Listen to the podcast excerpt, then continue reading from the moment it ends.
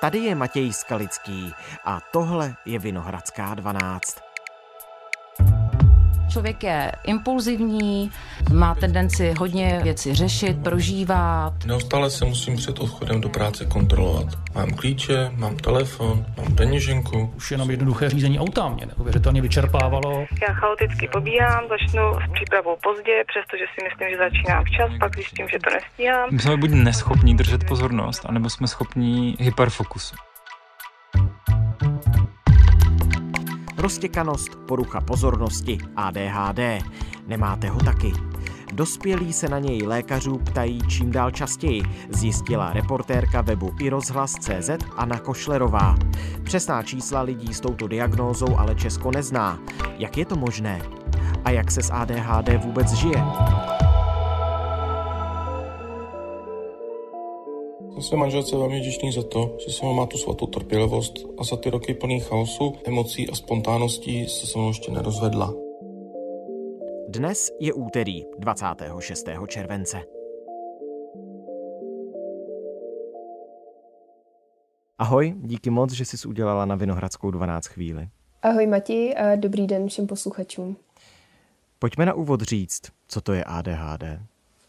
ADHD je porucha pozornosti. ADHD má vlastně spoustu projevů, mezi ty nejčastější patří nesoustředěnost, nepozornost, eh, jakási roztěkanost, impulzivita, potřeba vyhledávat nové věmy, to znamená neustále si vyhledávat nové informace, roztržitost, nepořádnost, vyhýbání se nudným úkolům, jako třeba různé administrativě, vyplňování daňových přiznání a také ztrácení věcí. ADHD je zkrátka pro Attention Deficit Hyperactivity Disorder. Uh-huh. Česky eh, to můžeme rozumět jako porucha pozornosti s hyperaktivitou. No a ze současných studií vyplývá, že jde o jakousi neurovývojovou poruchu, eh, se kterou se už narodíme a která je vlastně z nějakých zhruba 70% dědičná. A v Česku je tedy řazena ta porucha pozornosti mezi duševní onemocnění? Ano.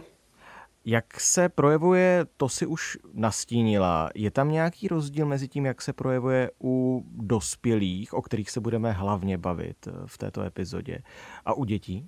Těch projevů je vlastně celá škála a ne každý, kdo má ADHD, eh, má všechny ty projevy, které jsem zmiňovala, ale nějak obecně platí, že zatímco u dětí s ADHD se často objevuje nějaký neklid, eh, ty děti se nevydrží soustředit na jednu aktivitu moc dlouho, eh, ve škole třeba vyrušují, nejsou schopni vystát frontu na oběd, a nebo naopak jsou schopni se zaměřit na jednu aktivitu a třeba zapomenou na to, že se jim chce na záchod. Typické bývá, že se dítě začte do nějaké knížky a prostě si neuvědomí, že už dlouho nebylo na záchodě a pak se třeba počůrá.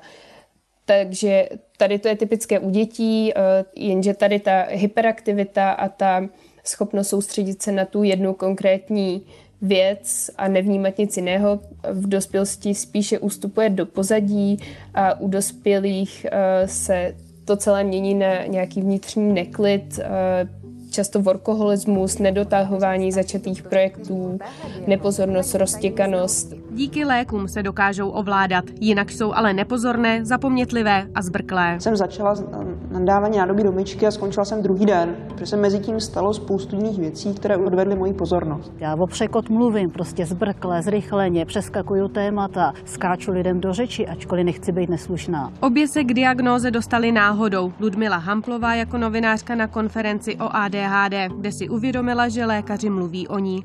Daniele Lhotákové to došlo také na přednášce na zdravotní škole. U psychiatra Dospělí uh, lidé také často trpí časovou slepotou, tedy nějakou neschopností odhadnout, co jim zabere kolik času. Kde je ta hranice mezi tou normální roztěkaností, řekněme, a tím, co už je ADHD? Možná jinými slovy, jak se vůbec ADHD diagnostikuje? ADHD je nějaká škála symptomů. Není to, není to černobílé, není to tak, že pokud máte tady ty projevy, tak stoprocentně máte ADHD, pokud je nemáte, tak eh, ADHD stoprocentně nemáte. ADHD se diagnostikuje na základě rozhovoru s psychologem nebo psychiatrem, který s vámi během nějakého rozhovoru mluví o tom, co se vám děje, jak moc vám to zasahuje do života a jak moc dlouhodobé to je. A na základě toho, kde se tady na té škále těch eh, projevů pohybujete, tak určí, jestli spadáte do té diagnózy ADHD. Já jsem se na otázku, kde vlastně končí nějaká normální roztěkanost a kde už začíná ta diagnóza ADHD, ptala eh, psychiatra Pavla Mora z Národního ústavu duševního zdraví a on mi vysvětloval, že ta diagnostika je vlastně v něčem arbitrární a záleží na splnění určitého počtu kritérií. Co zmiňoval je, že je důležité vědět, že se jedná o nějaký dlouhodobý vztav a nejedná se o momentální nebo situační roztržitost. Porucha pozornosti a hyperaktivity ADHD, kterou diagnostikujeme v dospělosti, je totiž neurovývojové onemocnění, to znamená, že poprvé by se mělo projevit už vlastně v dětském věku a táhne se celým životem toho člověka. To znamená, že tam je nějaký vzorec toho chování, který můžeme vysledovat již dříve. To, že se nedokážete soustředit v nové práci, ještě neznamená, že máte ADHD.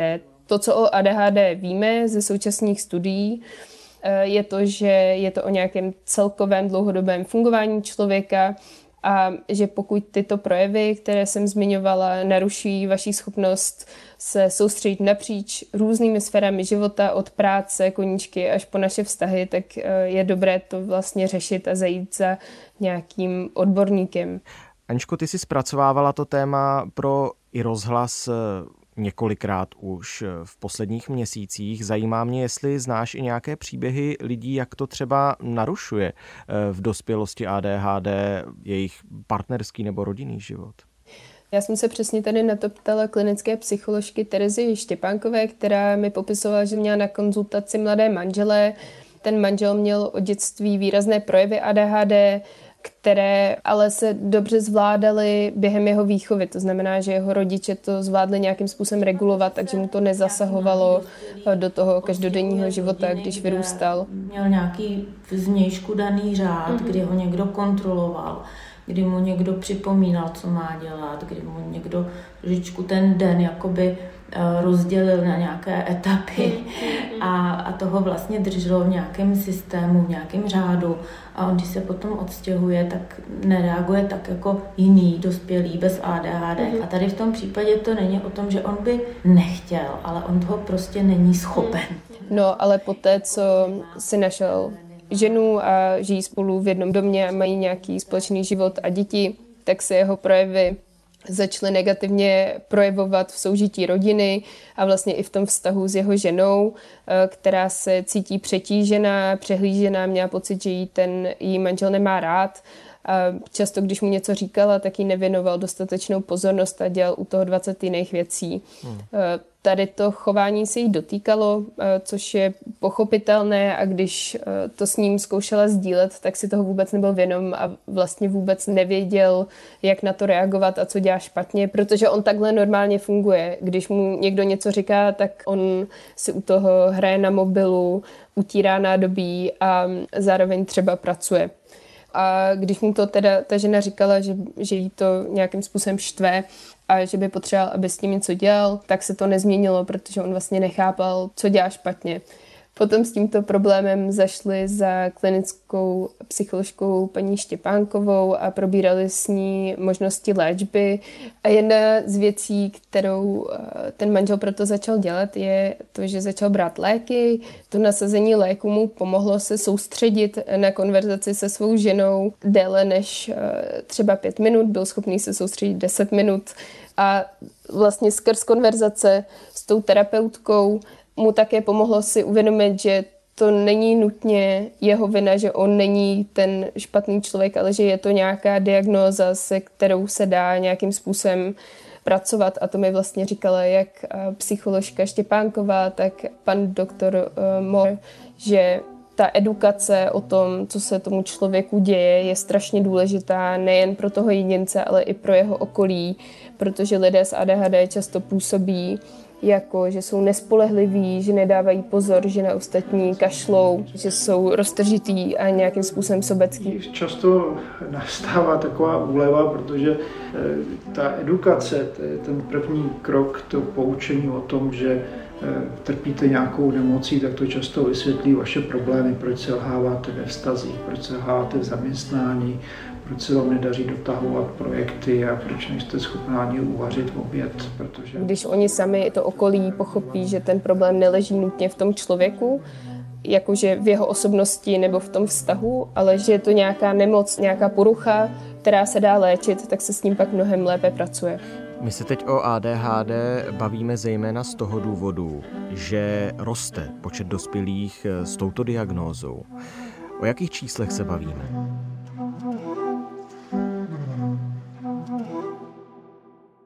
Prevalence eh, v České republice je někde kolem 3%.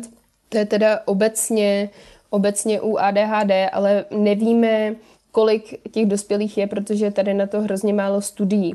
Obecně třeba z dat eh, z Ameriky víme, že za posledních 10 let nastal nějaký 30% nárůst diagnóz ADHD. Ono totiž tím, že to bylo dlouho považované za poruchu chování, která se projevovala už v dětství, tak odborníci přehlíželi to, že jsou lidé, u kterých se to třeba neprojevovalo v dětství, anebo kterých rodiče s nimi nezašli vyhledat tu odbornou pomoc v dětství a ten člověk se s tím pak začal zabývat až v dospělosti, nebo až v dospělosti se to začalo nějak zásadně projevovat. A když s tím začali k eh, psychiatrovi, tak ho třeba ani nenapadlo, že to může být ADHD, protože to bylo považované za dětskou nemoc. To znamená, že v posledních pár letech vlastně přibývá těch odborníků, kteří si té problematiky všímají i u těch dospělých a jsou ochotní jim to diagnostikovat. Mhm. Když jsi zmiňovala, že ta prevalence v České republice je 3%, to znamená včetně dětí, včetně dospělých a ta konkrétní čísla u dospělých nevíme, nicméně z ordinací klinických psychologů víme, že ty diagnozy padají častěji. Chápu to správně? Ano, je to tak. A proč ta přesná čísla nevíme v České republice? Nikdo nezbíral data ohledně výskytu ADHD v dospělé eh, populaci. Každopádně víme, eh, že nastal nějaký 29-násobný nárůst dětí, kteří pobírají medikaci a to od roku 1997 do roku 2018. A vzhledem k tomu, že zhruba půlka lidí, kterým je diagnostikované ADHD v dětství, ho mají i do dospělosti, tak můžeme usoudit, že ten nárůst nastal vlastně i v té dospělé populaci. A navíc dospělí se tedy v ordinacích eh, psychiatrů, psychologů na to víc ptají, eh, tak jak si ty se bavila s těmi odborníky, tak eh, ten, ten dotazovací zájem je mnohem vyšší než dřív. Ano, je to tak. Vlastně všichni odborníci, se kterými jsem mluvila, říkají, že k ním chodí čím dál tím více dospělých lidí, kteří v sobě rozpoznali ty příznaky a říkají, že už je třeba měli od dětství, ale že s nimi nikdo nikdy nezašel do psychologické poradny, eh, nebo že prostě rodiče nechtěli, aby měli nálepku toho, že je, že je s těmi dětmi něco špatně, v uvozovkách špatně, tedy že nějakým způsobem vyčnívají z té normy. Ty už jsi zmiňovala, že je ADHD z velké míry dědičné. To znamená, že člověk se s ADHD už narodí. Chápu to správně. Jo, je to přesně tak. Člověk eh, se s ADHD narodí, nebo to je aspoň to, co víme z studií, které nám jsou v současné době k dispozici to ADHD je z nějakých 75% eh, dědičné. Jsem, ale mám zkušenost kvůli svým dvou dětem, který to teda podědili taky po mně. E, mají poruchu pozornosti i poruchy učení. Jeden je teda spíš e, hypotonický, to je druhá forma ADHD. On je zase strašně zpomalený, ale jinak je tam taky ta impulzivita, taková ta snaha se prosadit a je taky zaléčený teda lékama. Popisuje paní Jana, která má sociálně zdravotnické vzdělání a nastav. V kombinaci s tou dědičností na to také mají vliv prenatální faktory. Ty prenatální faktory jsou vlastně věci, které se dějí matce v těhotenství.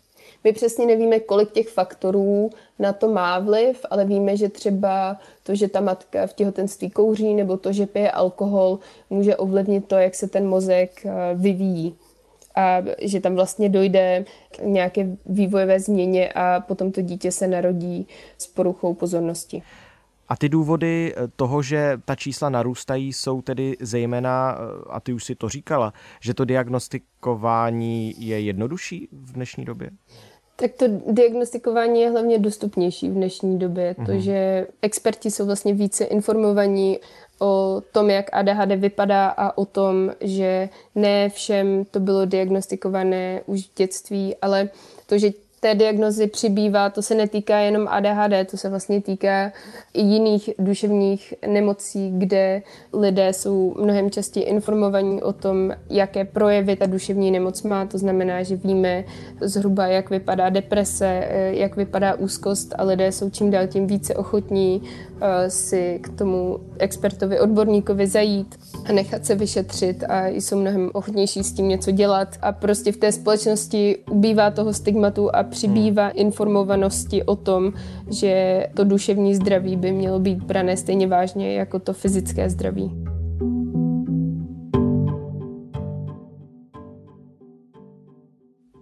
Jsou nějaká velká rizika pro lidi s ADHD? Mají k něčemu větší sklony nebo trpí nějakými závislostmi na něčem?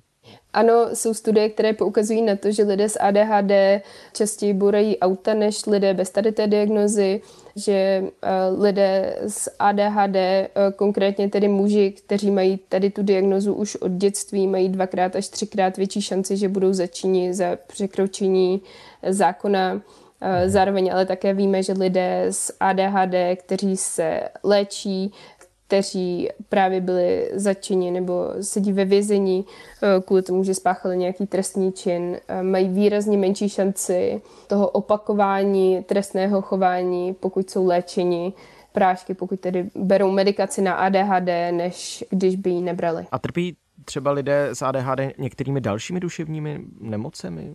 Je to časté, to mi právě vysvětloval pan doktor Mor, že u zhruba 60 až 80% lidí s ADHD se projevují právě i nějaké další eh, duševní nemoci, obtíže. Nejčastěji to jsou závislosti a často jde o takzvanou sebemedikaci, to znamená, že se člověk nějakým způsobem snaží utlumit ty příznaky ADHD a to může dělat například eh, marihuanou, která člověka sklidňuje, eh, podobně funguje i alkohol. A eh, někteří lidé mohou sáhnout třeba i po stimulantech, které se mimo jiné v nějaké specifické formě používají na léčbu ADHD.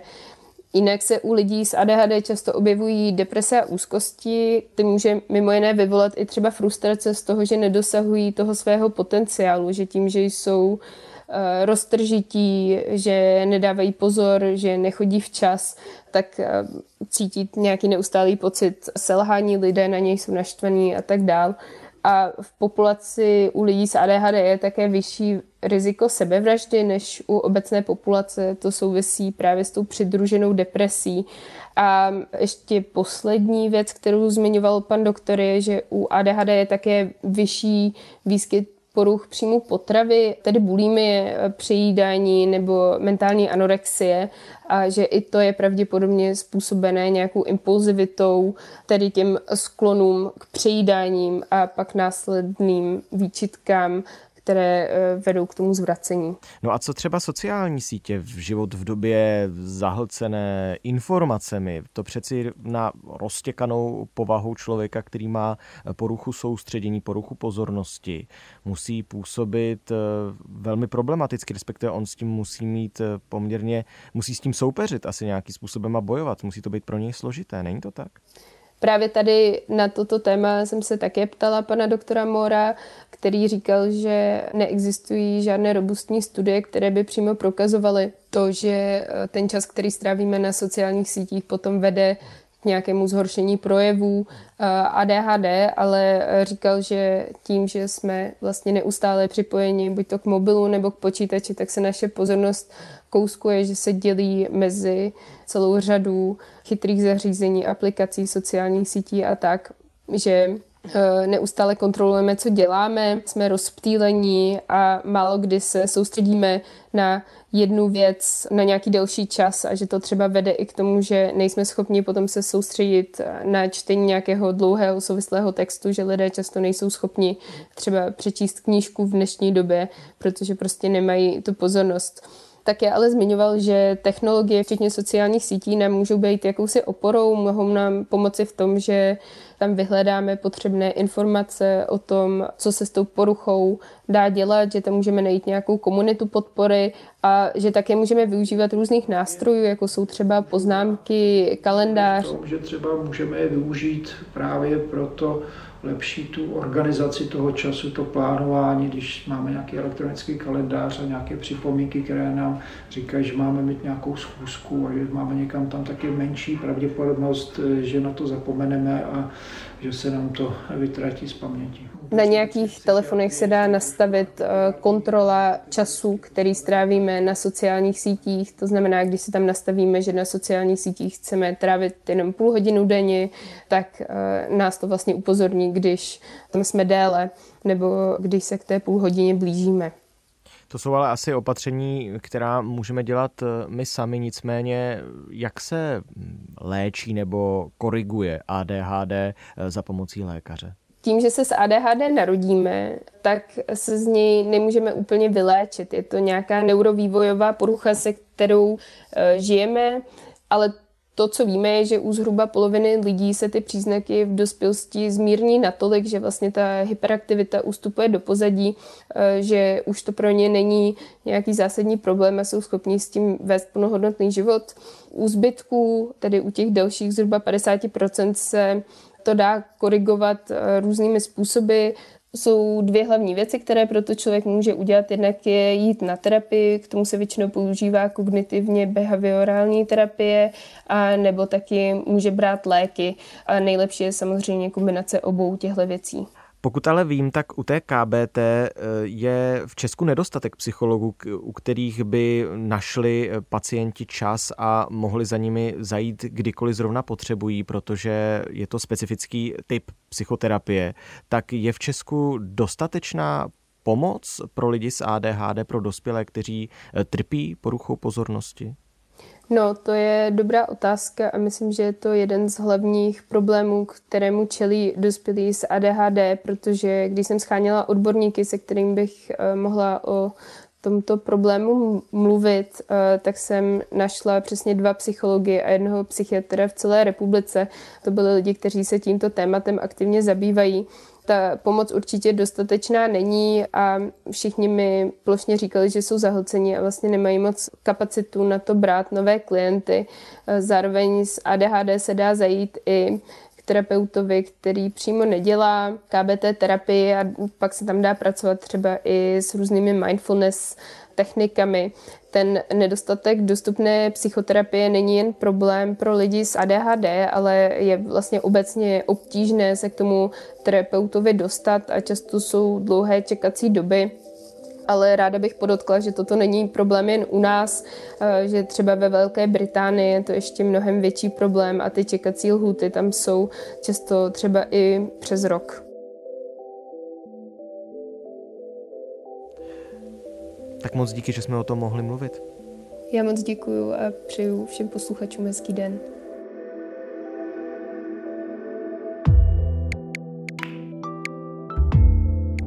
Tohle už je všechno z Vinohradské 12. Dnes o ADHD s reportérkou Anou Košlerovou. Její rozhovory k tématu najdete na webu iRozhlas.cz. Podívejte se tam. Je tam i celý archiv Vinohradské 12, den po dni. Od pondělí do pátku vydáváme nové epizody, které si můžete poslechnout taky v aplikaci Můj rozhlas a ve všech dalších podcastových aplikacích. Naslyšenou zítra.